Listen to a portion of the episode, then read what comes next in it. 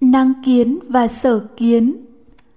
Năng kiến và sở kiến hay nói tắt là năng và sở là những thuật ngữ phật học bằng tiếng hán. Nhưng nếu hiểu theo tiếng việt thì năng kiến là cái biết và sở kiến là cái bị biết hay đối tượng của cái biết. A. À, cái biết không phải chỉ có một loại mà nó có hai loại cái biết trực tiếp giác quan và cái biết ý thức mà trong tâm lý học gọi là nhận thức cảm tính và nhận thức lý tính. Trong cái biết trực tiếp giác quan lại có sáu cái tương ứng với các giác quan nhãn thức, nhĩ thức tỷ thức, thiệt thức, thân thức và tưởng thức, gọi là nhóm tưởng hay tưởng uẩn. Một, tâm biết trực tiếp giác quan phát sinh do sáu căn tiếp xúc với sáu trần, duyên. Mắt duyên sắc trần phát sinh nhãn thức. Tai duyên thanh trần phát sinh nhĩ thức. Mũi duyên hương trần phát sinh tỷ thức.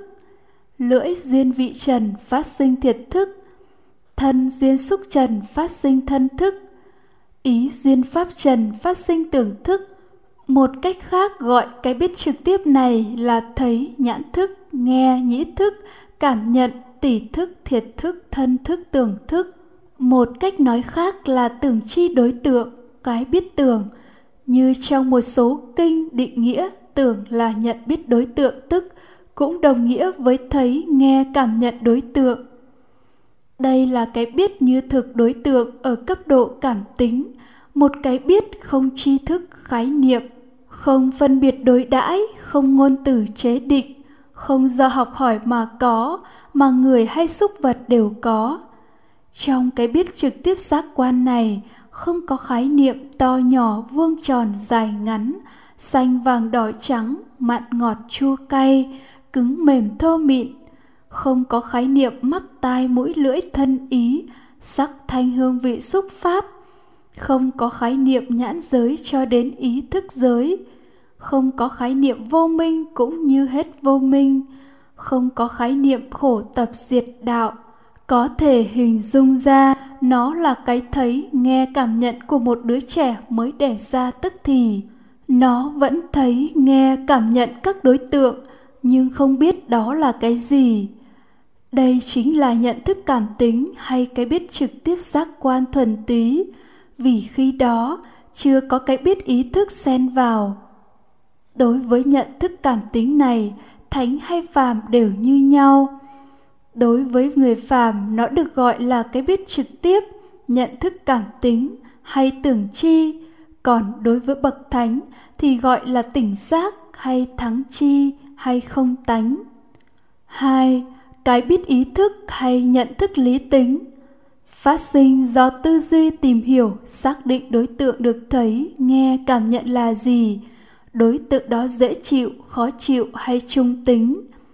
Hành vi tư duy là phân tích tổng hợp so sánh, phán đoán, kết luận, trừu tượng, khái quát, nhưng hiểu một cách cơ bản là phân tích so sánh lượng thông tin của cái biết trực tiếp với lượng thông tin về các đối tượng đã được biết trong quá khứ, được lưu giữ trong kho chứa. Hành vi tư duy xảy ra được phải do một hành vi là niệm được hiểu như một công cụ dò tìm thông tin cần thiết. Vì lượng thông tin trong kho chứa quá lớn, không thể nào đối chiếu với tất cả được. Ví như trên mạng, lượng thông tin khổng lồ được lưu trong các máy chủ. Khi cần tìm thông tin gì, người đó ấn tìm kiếm, thì lập tức công cụ dò tìm sẽ tìm kiếm trong các máy chủ và cung cấp thông tin đó. Như vậy, niệm và tư duy sẽ làm phát sinh hiểu biết về đối tượng, và đó là cái biết ý thức. Cái biết trực tiếp xảy ra nơi các giác quan bên ngoài, còn niệm, tư duy, ý thức phát sinh do ý tiếp xúc với pháp trần, tức lượng thông tin trong kho chứa. Nội dung của ý thức phản ánh nội dung của các thông tin trong kho chứa tức là những hiểu biết, kinh nghiệm, thói quen, xu hướng của người đó trong quá khứ đã được lưu trong kho chứa, còn được gọi là nghiệp. Và như vậy, ý thức của người này khác với người kia, thánh khác với phàm, loài người khác loài vật, giữa các loài vật cũng hoàn toàn khác nhau. Sự khác nhau của ý thức do hai nguyên nhân. Thứ nhất do lượng thông tin trong kho chứa phản ánh hiểu biết kinh nghiệm xu hướng của con người trong quá khứ khác nhau, nên ý thức trong hiện tại sẽ khác nhau. Ví như một người ăn mắm tôm khen ngon, người khác thì xem là ghê tởm, bởi những thông tin này đã lưu trong kho chứa từ trước. Ba anh thanh niên cùng thấy một cô gái, nhưng một người cho là đẹp, người thứ hai cho là xấu còn người thứ ba cho là không đẹp, không xấu, vì lượng thông tin về lĩnh vực đó trong kho chứa của ba người khác nhau. Thứ hai, do niệm kích hoạt loại thông tin nào thì tư duy sẽ đối chiếu với thông tin đó mà phát sinh ý thức sai khác. Ví như một người đang thân thiết với một người khác thì lúc đó niệm chỉ kích hoạt các thông tin tốt đẹp của người này tuy trong kho chứa vẫn đầy đủ cả thông tin tốt đẹp cũng như xấu xa của người đó nên ý thức xem là người tốt. Nhưng khi giận dữ người đó thì niệm chỉ kích hoạt những thông tin xấu xa nên ý thức xem là người xấu. A à, cái biết ý thức hay nhận thức lý tính của người phàm. Hiểu biết của con người là hiểu biết không đúng như thật các sự vật hiện tượng các pháp trong đó có hiểu biết không đúng như thật về khổ, nguyên nhân khổ, về khổ diệt và con đường đưa đến khổ diệt, gọi là vô minh chấp thủ, một cái ta là chủ nhân, chủ sở hữu của danh và sắc. Nên có các tư tưởng, cái này là của ta, là ta. Những thông tin vô minh, ta của ta này được cài đặt trong kho chứa và là thông tin nổi trội nhất trong kho chứa. Nên khi niệm khởi lên, bao giờ cũng kích hoạt thông tin vô minh, ta của ta trước nhất, và tư duy sẽ đối chiếu với thông tin đó. Nên nội dung của cái biết ý thức xuất hiện một cái ta, chủ nhân, chủ thể biết, xuất hiện nội dung của ta ta hơn, ta kém, ta bằng nội dung này kinh thường đề cập là ngã kiến, ngã sở kiến, ngã mạn tùy miên. Vậy ý thức hay nhận thức lý tính của kẻ phàm chấp ngã không đúng sự thật nên gọi là vô minh, vọng tưởng. Kẻ phàm sống với ta thấy, ta nghe, ta cảm nhận, ta nhận thức, ta nói, ta làm, ta ăn, ta tạo nghiệp, ta đi, ta đứng chính do niệm và tư duy đưa đến ý thức vô minh, vọng tưởng này. Nên niệm này là tà niệm, tư duy này là tà tư duy, và ý thức này là tà chi kiến. Lộ trình tâm đưa đến ý thức vô minh này là bát tà đạo, và nó là vọng tâm. B. Cái biết ý thức hay nhận thức lý tính của vị hữu học, đang học và tu đạo đối với vị hữu học đã có văn tuệ, nghĩa là nghe giảng hoặc nghiên cứu lời dạy của đức phật mà có hiểu biết đúng như thật, về lý duyên khởi, hiểu biết đúng như thật về vô thường, vô ngã, về khổ tập diệt đạo. Và các thông tin đó được lưu vào kho chứa gọi là minh. Như vậy, trong kho chứa của vị hữu học có cả hai loại thông tin vô minh và minh nếu vị hữu học tu tập tứ niệm xứ, thì niệm sẽ kích hoạt minh. Và niệm như vậy gọi là chánh niệm. Do đó tư duy sẽ đối chiếu với minh, chứ không đối chiếu với vô minh. Nên đưa đến cái biết ý thức đúng như thật, gọi là tránh chi kiến. Không còn ngã kiến, ngã sở kiến, ngã mạn tùy miên. Như vậy, khởi lên tránh chi kiến của vị hữu học là phải có chánh niệm tránh tư duy. Nếu vị đó ngưng thực hành tứ niệm xứ, lúc đó chánh niệm không có mặt, thì tà niệm khởi lên sẽ kích hoạt vô minh và tà tư duy sẽ so sánh đối chiếu với vô minh, đưa đến ý thức là tà chi kiến. C. Cái biết ý thức hay nhận thức lý tính của vị vô học, tức vị a la hán đối với một vị a la hán minh hay trí tuệ đã được tu tập, đã được làm cho viên mãn, nên minh đã xóa bỏ hoàn toàn vô minh trong kho chứa. Nên niệm chỉ có một nội dung duy nhất là minh nên luôn luôn là chánh niệm, nên ý thức luôn luôn là tránh tri kiến. Đây chính là chân tâm. Như vậy, năng kiến của người phàm và bậc thánh có sự giống nhau cái biết trực tiếp giác quan hay tưởng, sự nhận biết đối tượng. Thánh phàm đều như nhau, nhưng cái biết đó của bậc thánh có tên gọi khác là tỉnh giác, hay thắng chi, hay không tánh. Nhưng năng kiến của phàm và thánh có sự khác nhau ở cái biết ý thức.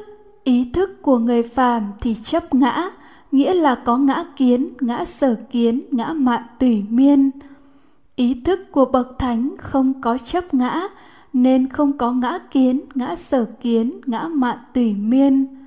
B.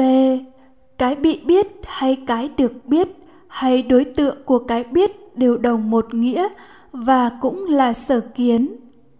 Đối tượng của cái biết có ba loại, gồm đối tượng của cái biết trực tiếp, đối tượng của ý thức tả chi kiến và đối tượng của ý thức tránh chi kiến một đối tượng của nhận thức cảm tính.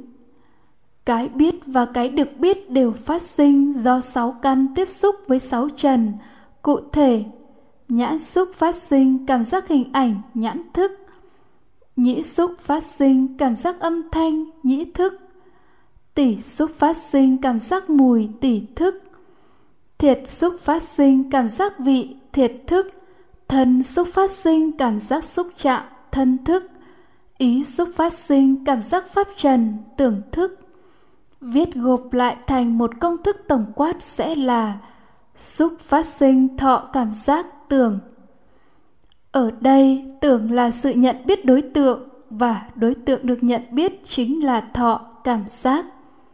Trong kinh mật hoàn thuộc trung bộ kinh có khẳng định, những gì có thọ, thời có tưởng. Tức thọ và tưởng là hai quả đồng thời khi căn trần tiếp xúc. Cụ thể đối tượng của nhãn thức là cảm giác hình ảnh, tức nhãn thức thấy cảm giác hình ảnh, chứ không phải nhãn thức thấy sắc trần. Đối tượng của nhĩ thức là cảm giác âm thanh, tức nhĩ thức nghe cảm giác âm thanh, chứ không phải nhĩ thức nghe thanh trần. Đối tượng của tỷ thức là cảm giác mùi tức tỷ thức cảm nhận cảm giác mùi, chứ không phải tỷ thức nhận biết hương trần. Đối tượng của thiệt thức là cảm giác vị, tức thiệt thức nhận biết cảm giác vị, chứ không phải thiệt thức nhận biết vị trần. Đối tượng của thân thức là cảm giác xúc chạm tức thân thức nhận biết cảm giác xúc chạm chứ không phải thân thức biết xúc trần. Đối tượng của tưởng thức là cảm giác pháp trần nghĩa là tưởng thức nhận biết cảm giác pháp trần, chứ không phải nhận biết pháp trần. Quan sát sự thật để biết rõ đối tượng của nhận thức cảm tính, của cái biết trực tiếp giác quan hay tưởng, sự nhận biết đối tượng là các cảm giác hay cảm thọ, gọi tắt là thọ, là tâm, chứ không phải là cảnh, sắc, thanh, hương, vị, xúc, pháp, trần quan sát sự thật này để thấy hiểu biết của nhân loại là tâm biết cảnh, tức, nhãn thức thấy sắc trần, nhĩ thức nghe thanh trần, tỷ thức nhận biết hương trần, thiệt thức nhận biết vị trần, thân thức nhận biết xúc trần, tưởng thức nhận biết pháp trần là không đúng sự thật, là vô minh. Vô minh căn bản hay vô minh gốc là không biết như thật về sáu xúc xứ nên trong kinh năm ba, thuộc trung bộ kinh, đức phật đã khẳng định, vô thượng tịch tịnh tối thắng đạo, được như lai tránh đằng giác, sau khi như thật tuệ chi sáu xúc xứ. Hai, đối tượng của nhận thức lý tính hay ý thức là những hiểu biết nhận thức về các đối tượng của nhận thức cảm tính, xác định nó là cái gì, tính chất như thế nào những hiểu biết này được gọi là pháp trần. Ở đây có một sự vi tế cần phải quan sát để thấy rõ. Năm căn mắt tai mũi lưỡi thân tiếp xúc với năm trần, phát sinh năm cảm thọ và năm cái biết trực tiếp nhận biết năm cảm thọ. Rồi lượng thông tin đó được truyền dẫn vào các tế bào thần kinh não bộ. Tại đấy sẽ xảy ra sự tiếp xúc giữa các lượng thông tin mà phát sinh niệm tư duy và sẽ phát sinh ý thức. Ý thức là cái biết biết các thông tin về đối tượng do tư duy phát sinh ra, tức hiểu biết về đối tượng gọi là ý thức biết pháp trần. Đây là quá trình xử lý các thông tin từ năm giác quan từ bên ngoài vào và quá trình này phát sinh ý thức và pháp trần ngoài năm căn tiếp xúc năm trần, thì bên trong, nội trong tế bào thần kinh não bộ xảy ra ý tiếp xúc với pháp trần. Thực chất là ý tiếp xúc với lượng thông tin pháp trần được lưu trong adn của tế bào thần kinh não bộ. Nội xúc này sẽ phát sinh cảm giác pháp trần và tưởng thức. Cảm giác pháp trần là đối tượng nhận biết của tưởng thức và quá trình xử lý các thông tin này tiếp tục tương tự như lượng thông tin từ các giác quan bên ngoài đưa vào. Như vậy, ý tiếp xúc với pháp, phát sinh cảm giác pháp trần và tưởng thức cũng phát sinh pháp trần và ý thức. Các lộ trình này được diễn tả. Xúc phát sinh thọ cảm giác tưởng, niệm, tư duy, ý thức như vậy niệm và tư duy khởi lên là để tìm hiểu về cảm giác hay thọ nên nội dung của hiểu biết đó là về thọ chứ không phải về sắc thanh hương vị xúc pháp trần không phải là một thế giới khách quan bên ngoài. A. À, sở kiến hay đối tượng nhận thức lý tính của người phàm. Hiểu biết của người phàm là cái biết của các căn và cái được biết chính là cảnh cái biết thiệt thức là của lưỡi, biết vị ngon dở của thức ăn. Nghĩa là mắt thấy sắc trần, tai nghe thanh trần, mũi người hương trần, lưỡi nếm vị trần, thân biết xúc trần. Vì vậy, sở kiến hay đối tượng của nhận thức lý tính là thế giới. Điều này có nghĩa là con người chủ quan, nhận thức về một thế giới khách quan hay thế giới khách quan được phản ánh trong ý thức chủ quan của con người. Với sở kiến này, thì tất cả các sự vật hiện tượng mà thuật ngữ phật học gọi là các pháp đều thuộc về thế giới khách quan tách biệt, đối lập với chủ thể nhận thức.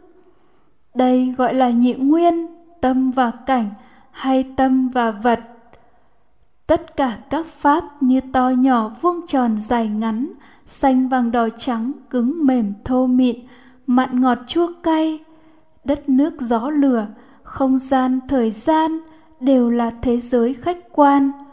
Từ sở kiến này sẽ phát sinh hai quan điểm.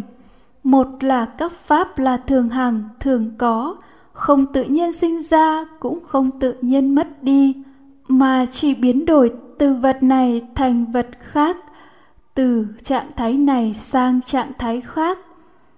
Hai là các pháp là không có thật mà chỉ do một năng lực tâm linh tuyệt đối sáng tạo ra. Các pháp do tâm tạo. Ví dụ, khi mắt tiếp xúc với cây mía phát sinh cảm giác hình ảnh và nhãn thức. Sau khi nhãn thức thấy cảm giác hình ảnh, ý thức khởi lên biết cây mía này ngọt. Với hiểu biết này, ngọt là một pháp là vật chất, ngọt thường trú trong cây mía, ngọt là của cây mía, ngọt hữu chủ. Khi cây mía bị ép ra nước mía thì ngọt lại thường trú trong nước mía. Khi nước mía được nấu thành đường thì ngọt thường trú trong đường. Đưa đường ra làm kẹo bánh thì ngọt thường trú trong kẹo bánh khi nước mía lên men thành giấm thì ngọt không mất đi, mà nó biến đổi thành chua mà thôi. Như vậy, ngọt không tự nhiên sinh ra, không tự nhiên mất đi, mà chỉ thay đổi từ vật này sang vật khác, từ trạng thái này sang trạng thái khác. Nó không sinh, không diệt và luôn luôn có chủ sở hữu nó. Đây gọi là thường kiến và ngã kiến, hữu chủ nhưng tại đây cũng có một số người quan sát sự thật. Họ thấy nếu một người khỏe mạnh khi lưỡi của họ tiếp xúc với cây mía thì cảm nhận vị ngọt. Nhưng khi người đó đau bệnh nhiều ngày thì cũng cây mía đó họ cảm nhận vị đắng. Sự thật này chứng tỏ ngọt không thường trú trong cây mía và những người đó phát sinh một quan điểm khác. Ngọt ở nơi tâm, ngọt do tâm sinh từ nhận xét này mà họ trừu tượng và khái quát lên, trở thành một quan điểm duy tâm.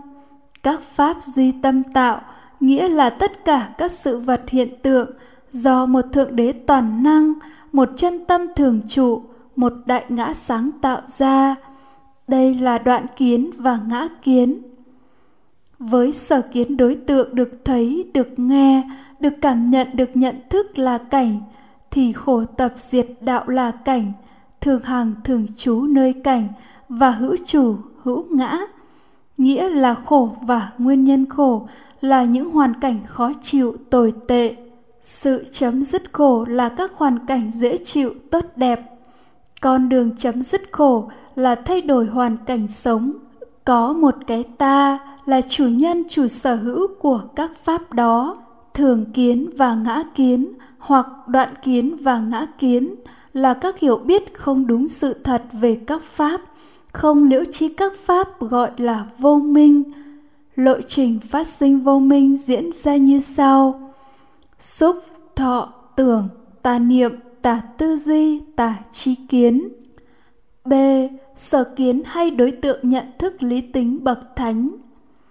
Bậc thánh tuệ chi lý duyên khởi nên biết rằng đối tượng của nhận thức cảm tính là các cảm giác, nghĩa là nhãn thức thấy cảm giác hình ảnh, chứ không phải thấy sắc trần. Nhĩ thức nghe cảm giác âm thanh, chứ không phải nghe thanh trần. Tỷ thức nhận biết cảm giác hương trần, chứ không phải hương trần. Thiệt thức nhận biết cảm giác vị, chứ không phải vị trần. Thân thức nhận biết cảm giác xúc chạm, chứ không phải xúc trần tưởng thức nhận biết cảm giác pháp trần, chứ không phải pháp trần. Chính vì vậy mà ý thức là sự nhận thức, sự hiểu biết về các cảm giác hay các cảm thọ, chứ không phải là thế giới sắc thanh hương vị xúc pháp. Với sở kiến như vậy, thì tất cả pháp như to nhỏ vuông tròn dài ngắn, xanh vàng đỏ trắng mặn ngọt chua cay đất nước gió lửa, không gian, thời gian, đều là các cảm thọ hoặc tính chất của cảm thọ. Các danh pháp như niệm, tư duy, tìm hiểu đối tượng, thái độ, phản ứng với đối tượng cũng là đối với thọ. Khi tư duy tìm hiểu đối tượng thọ đưa đến cái biết ý thức là hiểu biết về thọ sẽ có nhu cầu phân biệt thọ này với thọ kia sẽ có nhu cầu truyền thông về các hiểu biết đó, nên các ngôn từ đặt tên các thọ và đặt tên các tính chất của thọ phát sinh. Ví như để truyền thông và để phân biệt cảm giác hình ảnh này với cảm giác hình ảnh kia mà xuất hiện các ngôn từ khái niệm to nhỏ, vuông tròn, xanh vàng đỏ trắng. Các khái niệm không gian, thời gian phát sinh trong quá trình tư duy để phân biệt cảm thọ này với cảm thọ kia theo chiều không gian và thời gian. Tất cả những ngôn từ, khái niệm, tri thức hiểu biết là về thọ và các danh pháp khác là về tâm. Chính những cái đó là tâm, chứ không phải là thế giới sắc pháp hay thuộc tính của sắc pháp. Vì hiểu biết của người phàm là vô minh không biết rõ sự thật, nên áp đặt cho cái đó là cảnh là thế giới. Có con người chủ quan và thế giới khách quan tiếp xúc, tương tác với nhau mà phát sinh ra thế giới cảm giác. Và những gì được thấy, nghe, cảm nhận nhận thức là thế giới cảm thọ, chứ không phải là thế giới khách quan. Khoa học ngày nay với những phương tiện đo đếm rất tinh xảo nên cũng phát hiện ra rằng kết quả quan sát được không chỉ phụ thuộc đối tượng được quan sát, mà còn phụ thuộc cả vào người quan sát. Như vậy, khoa học đã phần nào tiến đến gần sự thật, tức kết quả quan sát được là về cảm thọ, chứ không phải là về thế giới. Với sở kiến này thì các pháp là tâm và nó vô thường, vô chủ, vô ngã ví như ngọt và cây mía. Có cây mía là một nhân và lưỡi là nhân thứ hai.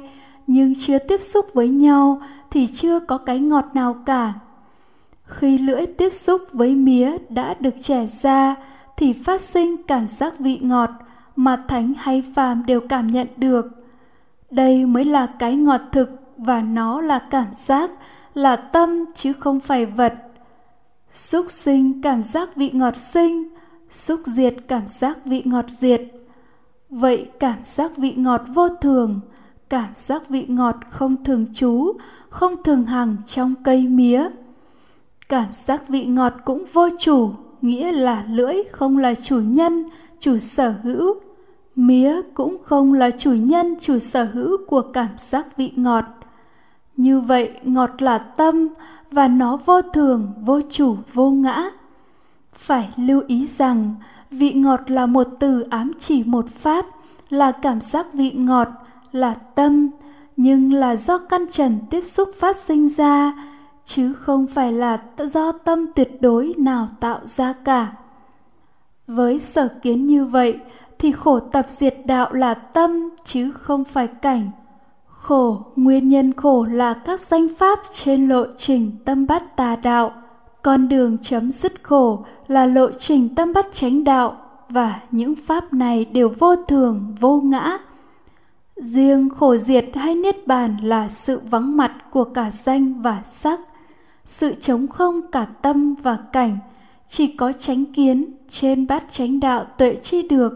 Và điều này nói lên sự kiện chứng ngộ niết bàn chỉ xảy ra trên lộ trình tâm bát chánh đạo lộ trình này xảy ra như sau. Xúc, thọ, tưởng, chánh niệm, chánh tinh tấn, chánh định, tỉnh giác tránh tư duy tránh chi kiến. C. Kết luận. Năng kiến của người phàm có ngã kiến, ngã sở kiến, ngã mạn tùy miên, và sở kiến là về thế giới sắc thanh hương vị xúc pháp trần. Nên người phàm chấp thủ về bản ngã và thế giới với sáu hai luận chấp mà kinh phạm võng, bản kinh đầu tiên của trường bộ kinh đã liệt kê. Thế giới là thường hay vô thường? Hay một phần là thường, phần còn lại là vô thường? Thế giới là hữu biên hay vô biên? Thế giới là có thật hay không có thật? Thế giới chỉ là vật chất hay thế giới chỉ là tinh thần? Thế giới vũ trụ là trời tròn đất vuông hay thế giới là cửu sơn bát hải, có một trục là núi tu di ở giữa. Hay thế giới là tam thiên, đại thiên. Thế giới có bao nhiêu tầng trời, bao nhiêu tầng địa ngục. Hay thế giới phát sinh từ vụ nổ lớn bích bang. Tất cả những quan điểm ấy là sự suy diễn từ các luận chấp mà kinh phạm võng đã liệt kê. Thường chú luận, một phần thường chú luận một phần vô thường luận, hữu biên hoặc vô biên luận, ngụy biện luận, vô nhân luận hoặc đoạn diệt luận. Với sở kiến đó, họ cho rằng chúng sinh biết thế giới với cái biết hữu hạn, còn chư phật thì biết thế giới với cái biết vô hạn. Ngài biết thế giới theo không gian là toàn thể tam thiên đại thiên thế giới theo thời gian là từ vô thủy đến vô chung. Ngài thấu triệt mọi cảnh giới, mọi tầng trời, thấy biết của ngài luôn luôn hiện hữu khi đi đứng nằm ngồi, cả khi thức cũng như khi ngủ. Những hiểu biết như vậy không đúng sự thật. Nó là tà kiến, là thường kiến hoặc đoạn kiến và ngã kiến. Trong kinh phạm võng, ngài đã khẳng định những chủ trương ấy là kinh nghiệm hiểu biết cá nhân, là sự không thấy, không biết các cảm thọ của các sa môn, bà la môn, là sự kích thích, dao động, xuyên tạc sự thật của những vị bị tham ái chi phối. Ngài khẳng định, những sở kiến ấy, những chấp trước như vậy sẽ đưa đến các cõi thú như vậy, sẽ tác thành những định mạng như vậy.